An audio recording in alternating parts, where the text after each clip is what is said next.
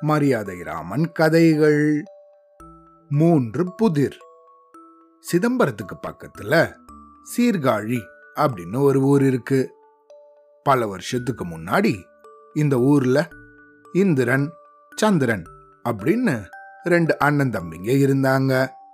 இந்த ரெண்டு பேர்ல ஒருத்தன் ரொம்ப ஏழை இன்னொருத்தனோ நல்ல பணக்காரனா இருந்தான். இந்த மாதிரி அந்த பணக்கார அண்ணன் கிட்ட அவனோட தம்பி தனக்கு ஒரு பசுவை கொடுத்து உதவும்படி கேட்டான். அதுக்கு அந்த அண்ணனும் தன்னோட தம்பியை பார்த்து இந்த பார்டா உனக்கு நான் பசுவை கொடுக்கணும்னா என்னோட நிலத்துல நீ தினமும் வந்து ஒரு வருஷம் உழைக்கணும் அப்படின்னு சொன்னான். அதுக்கு இந்த தம்பியும் சரின்னு ஒத்துண்டான். பசுவை வாங்கிண்ட இந்த இளையவனோ அவன் ஒத்துண்டது போலவே தன்னோட அண்ணனோட நிலத்துல ஒரு வருஷம் முழுக்க தினமும் உழைச்சான்.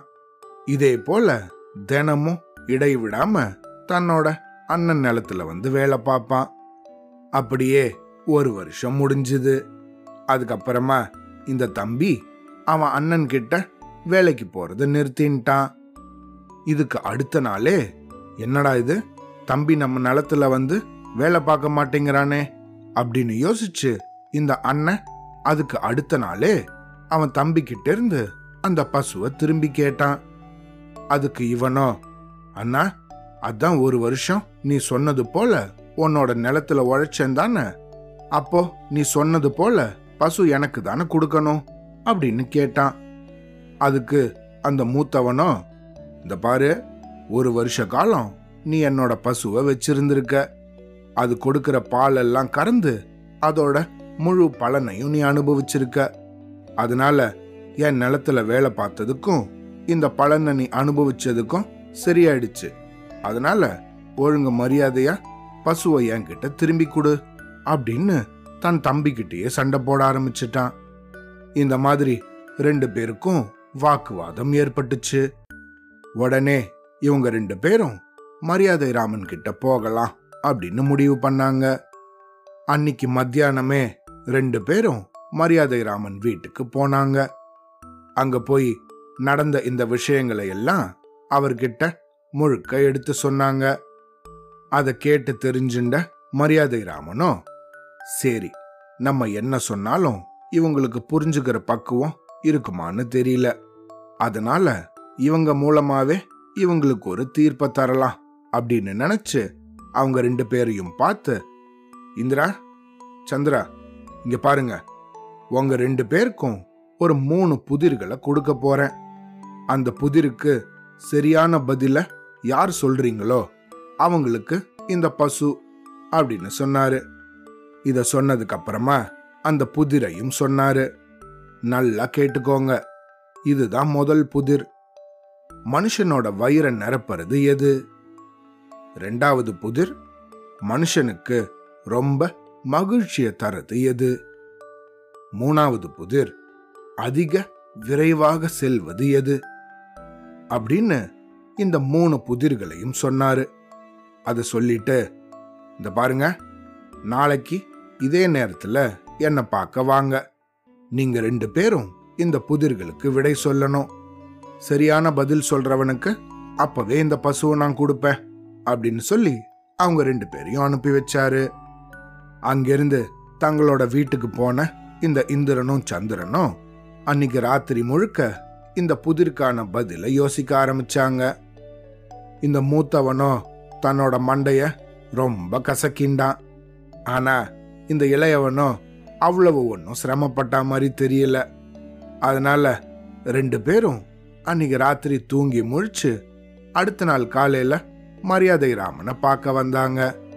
இவங்கள பார்த்த மரியாதை ராமன் அடடா பரவாயில்லையே ரெண்டு பேரும் சரியான நேரத்துக்கு வந்துட்டீங்களே. சரி பதிலோட வந்திருப்பீங்கன்னு நினைக்கிறேன் அப்படின்னு சொல்லி அந்த மூத்தவனை பார்த்து இந்திரா இங்க வா நீ தானே அண்ணன் எங்க நீ பதில் சொல்லு பார்ப்போம் அப்படின்னு கேட்டாரு. அதுக்கு அந்த மூத்தவனோ மரியாதை ராமன் அவர்களே ஒரு மனுஷனோட வயிறை நிரப்புறது எது அப்படின்னு கேட்டீங்க. அதுக்கு சரியான பதில் கறி உணவு. நல்லா கொழுத்த விலங்குகளோட கறியை சாப்பிட்டா வயிறு நல்லா நிரம்பும். பல மணி நேரம் பசிக்கவே பசிக்காது அப்படின்னு சொன்னான். அப்புறமா ரெண்டாவதாக மனுஷனுக்கு மகிழ்ச்சியை தரது எது அப்படின்னு கேட்டீங்க.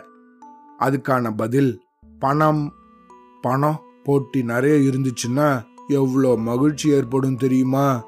அது குறைய குறைய மகிழ்ச்சியும் குறைஞ்சிரும் அப்படின்னு சொன்னான் அதுக்கப்புறமா மூணாவதாக அதிக விரைவாக செல்வது எது?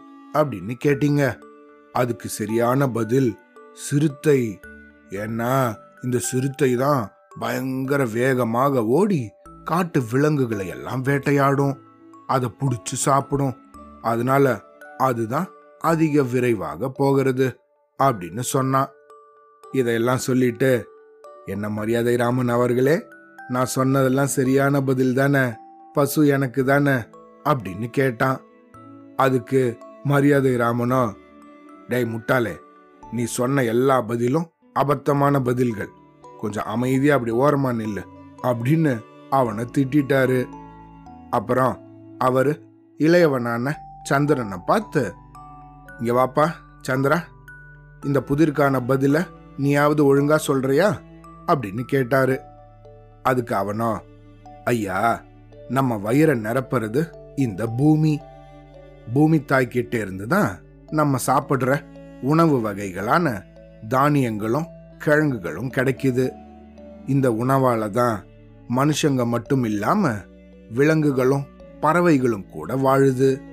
அப்படின்னு சொன்னான் அப்புறமா ரெண்டாவதாக ஒரு மனுஷனுக்கு அதிக மகிழ்ச்சி தரது நல்ல தூக்கம்.